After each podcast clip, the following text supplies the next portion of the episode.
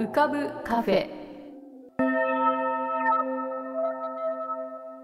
浮かぶカフェ。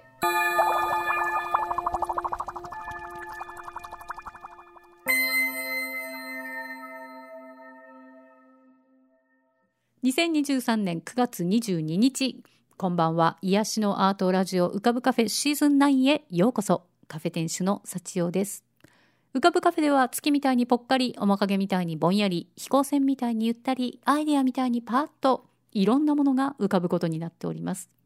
少し浮かぶことも、かなり浮かぶこともございます。地上では不自由なあなたも、ここでは自由です。重いもの、硬いものは入り口で脱ぎ捨てて、軽くなってお過ごしください。今日も浮かび上手なお客様の素敵な声をお届けします。ではごゆっくりお過ごしください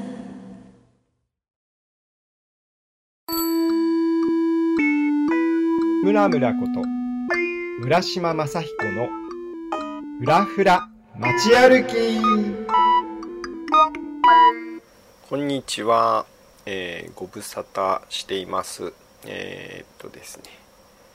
夏の間1ヶ月ちょいぐらいかな。えー、8月いっぱいは、えーと、ずっと、えー、仙台に行っていました。えっ、ー、と今年の夏は暑かったですね。えー、でまだ今日も30度超えなのでまだまだ暑いですけれども、えー、仙台に一緒に行ったつもりだったんですけれども、えー、今年は、えー、仙台は東京並みに暑かったですね。えっ、ー、と日々のね、えー、天気予報というか気温を見てたんですけど12度1度か2度しか違わない、えー、場合によっては東京の方が世田谷の方が、えー、涼しいっていうことさえありました、えー、そういうわけでですね、え、まあ、仙台もね33度ぐらいだいたいなんか昼間は33度34度とかあって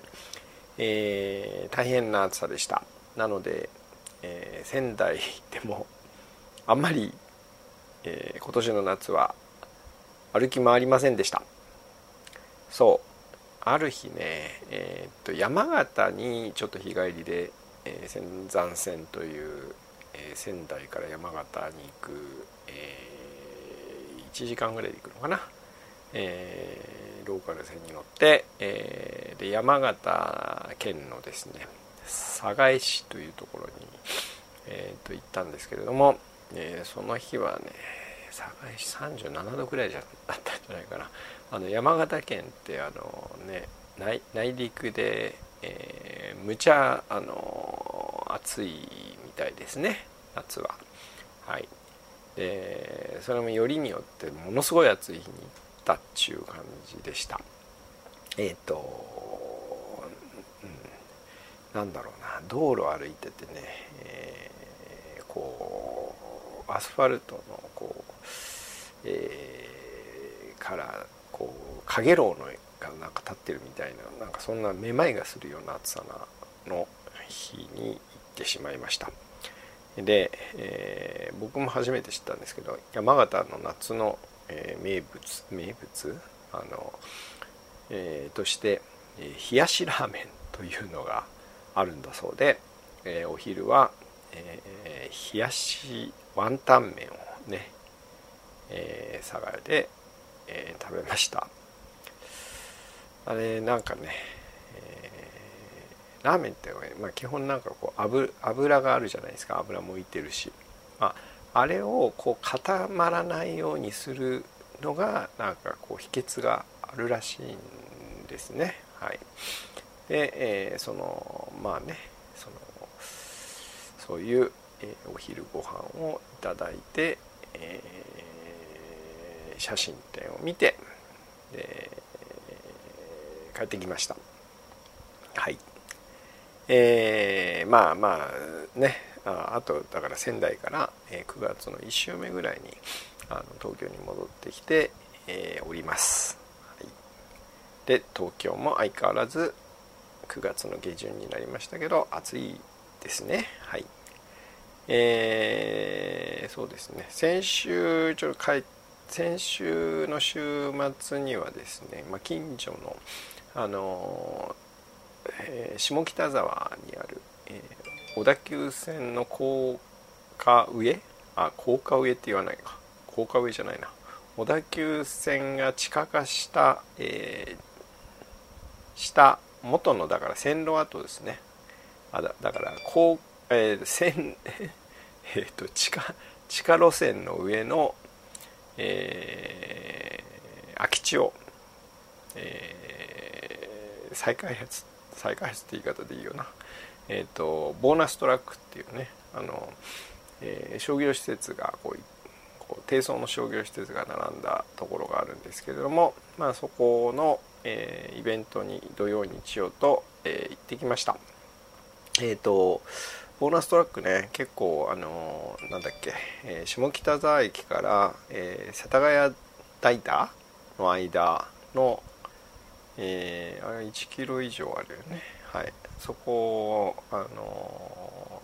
えっ、と線路の上なので、まあ、道路でも何でもなくて、まあ、そこにあの2階建ての木造の低層のですね、え建物が建っていてでその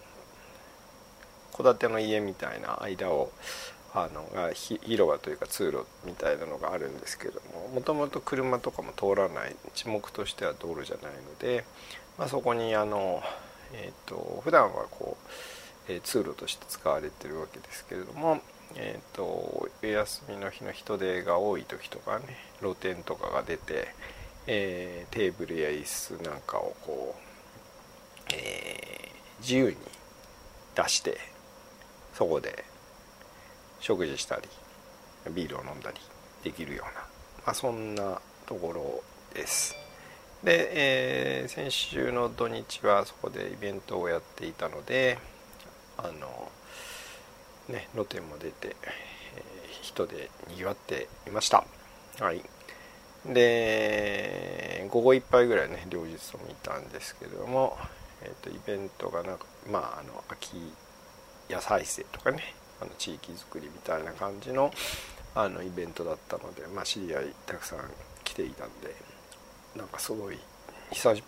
10年ぶりぐらいに会う人もいたんですけれども、えー、そんなこんなで結構楽しい午後を、えー、過ごしました。はい、まあそういうねあの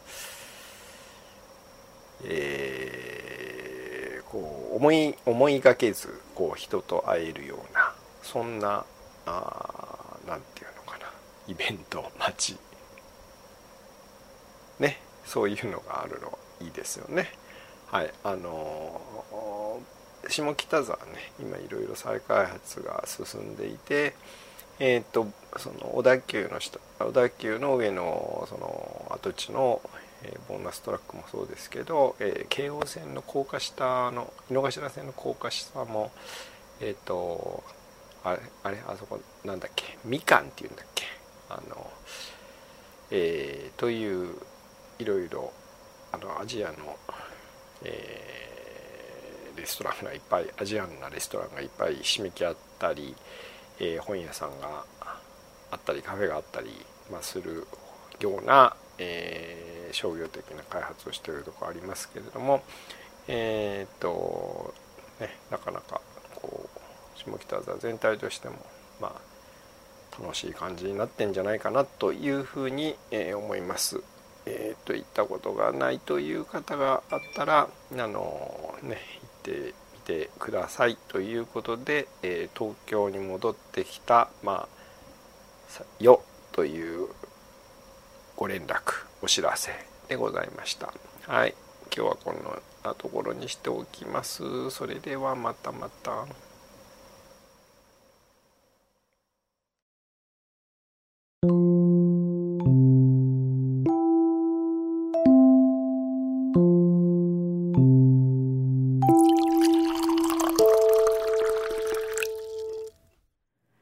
9月も末になりましてそろそろというか秋ですね、えー、まだ日本の方は暑いというそういう声を聞いているんですけれども、まあ、暑い中にもこの方々の声がそろそろ聞こえてくるんじゃないでしょうか。その方々の声を今日はお届けします。これはマンハッタンが見えるブルックリンの水辺のあたりの公園で聞いたあの方々の声です。ではどうぞ。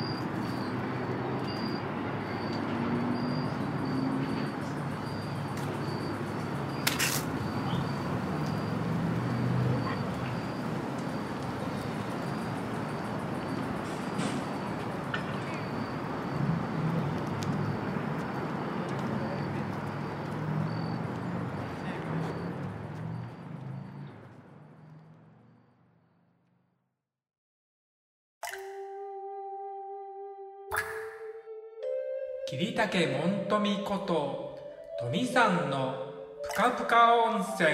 独り言。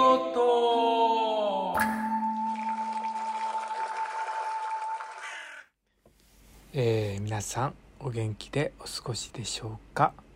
本日もぷかぷか温泉にご入湯いただきまして誠に大きにありがとうございます、えー、今は東京のアパートにてカプカを録音しております。はい。今日はですねちょっと頑張って、えー、禁酒をしております。はい。ね。いつもはねちょっとお酒をいただいた後にいつもプカプカを録音しておりますのでちょっとねえーなかなか変な風なことを喋ったりとかですねドレスが回ってなかなかったりするしたりするんでしょうけどまあ飲んでなくてもあんまり変わんないかもしれませんけど。はい。えっとねあの国立劇場ね、まあ、建て替えで、えー、文楽今月でさよなら公演と申しましたけどあと3日で終わります。はい。えー、昨日ですね久しぶりに、えー、国立の、えー、お風呂に入りました。まああのちょっで前はねえっ、と本当によく入ってましたね。あの入門したことっていうのはもちろんあの風呂のある部屋なんか借りれなかったので風呂なしのアパートですね。東京はいくらだったかな？安いとあ1万1万3000東池袋にいた時もあるんですけど、えー、もちろん銭湯がね、えーと、やってる時間帯に帰れたらいいんですけどまあ入れない時もあるので楽屋でよくお風呂入ってました。うん、まあ国立は地下に大道具さんたちが入る大きなお風呂が一つあってで、えー、小劇場の楽屋に2つほどお風呂があります。ね、でその頃はねみんなそういう人たちが多かったのでもう公演が終わるとですね、えー、競うようにお風呂に入りました。で昨日だ昨日はね、えー、一人だけだったんですけどなんかちょっとね、えー、懐かしい気がいたしました。ね。あのやはりどうどうしてもね東京のアパートだとシャワーで済ましてしまってたので、えー、湯船に浸かることがなかったんですけど昨日久しぶりに湯船に浸かって、えー、やはりねお湯に浸かるっていうのはいいなと思いました。はい。であのねちょっとまあ嬉しいことというかあの僕らの世界っていうのはまずね褒められることっていうのはないんですよ。まあ、師匠からもね怒られてたばっかりで、まあ、先輩からもね怒られてばっかりでまあよかったなんて言われることはまずないです。ところが僕にでも僕僕にもまああのああの褒められた記憶があるんですよ。あの前にかつて言ったかもしれませんけど足使いの時にですねあの足拍子で玉尾師匠に一回褒められたことがあるんですよ。うまいって言われてですね。でもまあそのそのうまいって言われたのはとても嬉しかったんですけど反対にあのプレッシャーを感じてしまって翌日から意識、えー、過剰に意識するようになってですね、えー、なってしまいました。だからその後どうなったのかちょっと僕その後の記憶はないんですけど。で今回ねあの制作といってですねあのまあ僕らの、えー、舞台の演目を決めたりとか配役を決めたりする部署を制作部制作部っていうんですけどまあその方が僕のとこにちょこちょこっと寄ってきてですね「ああ本見さん今回の洗剤いいですよ」って言われて「えっ?」とかって思ったんですけどあのまああの彼が言うにはですねあのあんまり洗剤っていうのがどういう役なのかっていうのが自分は理解できてなかったっていうようなことを言ってですねでまあ今までたくさん見てきたけどそれでもあんまりよく分かってなかったけども富さんのを見て腑に落ちましたということを言われたんですよね。まああの若々しいっていうかキビキビしてるようなことを言われた記憶が言われた記憶で言われ言ったと思います。はい、なんかあのそんなことめったにないのであの良かったってことだけしか頭に残らなくてまああのでもあの怒られてばっかりの ことなのでそういうえっと毎日舞台を見てくれてそして今までにもたくさんの舞台を見ている人にあのちゃんと見てた見てもらえたっていうのはちょっと嬉しいです。今回まあ一番最初に話しましたけど、まあ、この八役をやる上において、まあ、自分なりに稽古をしたりとかしてあと、まあ、おののビデオを見たりとか歌舞伎も見たりとかして研究はしてたんですけどねまあそれが正しいのかどうかとか全然分からずに手探りの状態でやってるんですけど今でも正しいかどうかわからないですけどでもまあやっぱりちょっと人間ですからね褒められると嬉しいのでねやっぱり良かった時は良かったってね、えー、言ってあげるのはいいことだなと思っております。はい、でね今ねえっとまあちょっと今日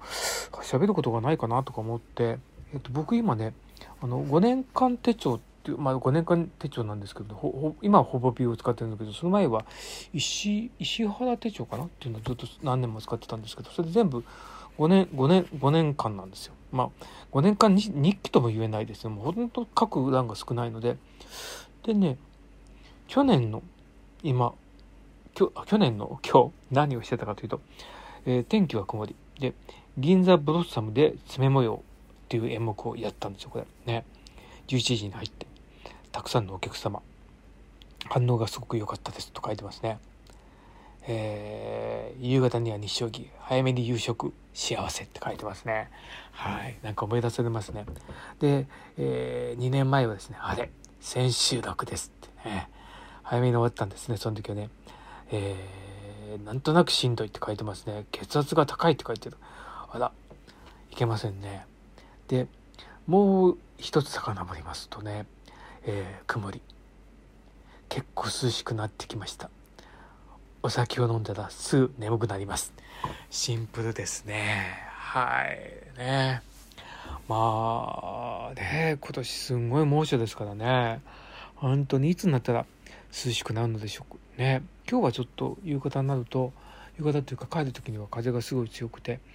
あの心地よかったですけどね。いい加減に涼しくなってほしいと思います。で、えー、久しぶりにね詩を朗読しようと思うんですけどあのずっと前に書いててですね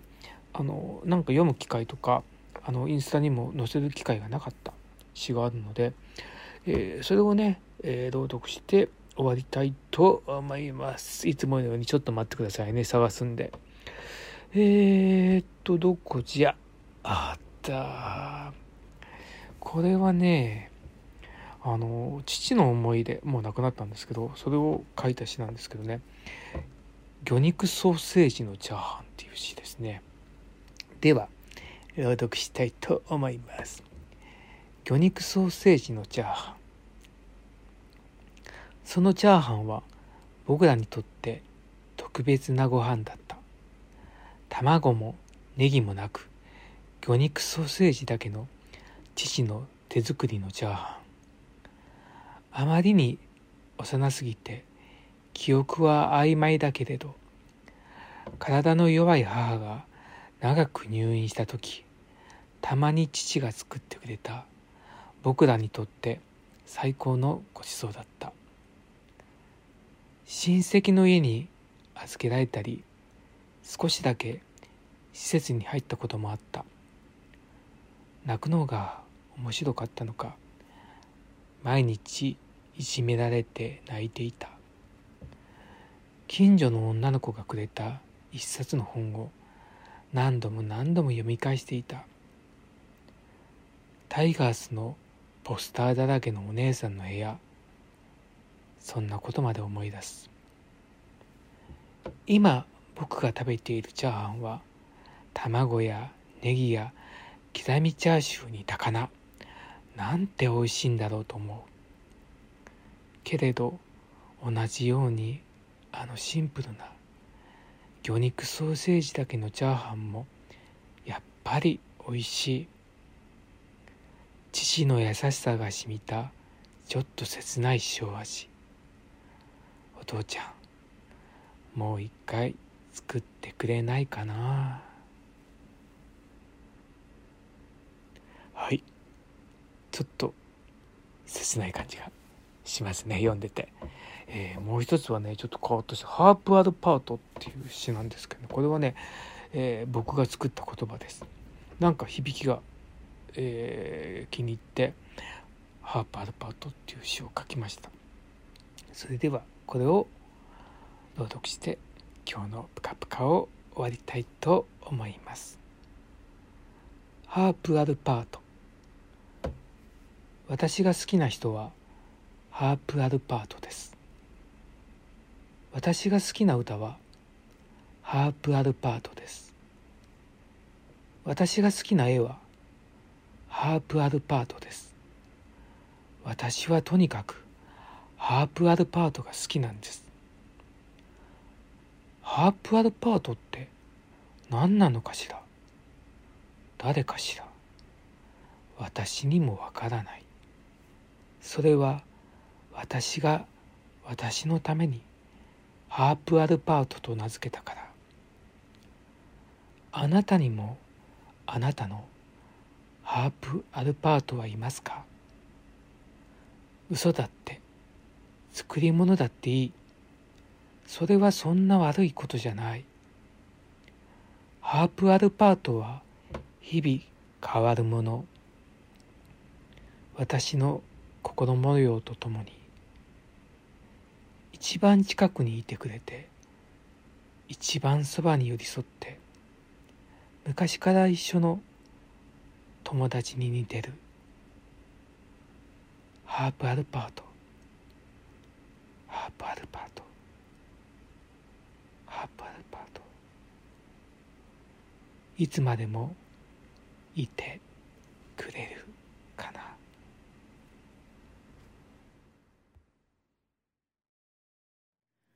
今日はカフェに現れなかったヤンさんこと長谷川徹さんのヤンの歌声喫茶へのリクエストは e メールアドレスうかぶカフェ at gmail.com ukabucafe at gmail.com または番組ホームページの投稿ボックスよりラジオネームを添えてヤンさんに歌ってほしい言葉や文その他様々なお題をお送りください。ヤンさんが歌にしてくれるというコーナーです。そしてビーバー先輩英会話の森という隠れたコーナーがあります。ビーバー先輩にあなたの英会話英語の悩み事をぶつけてみてください。きっと素敵な回答が届くのではないかと思います。ぜひこちらもご応募ください。そして番組へのご感想やリクエストご常連の皆様へのファンメッセージも待ってます。ラジオネームを添えてぜひお送りください。それでは浮かぶカフェ。また次回のご来店をお待ちしております。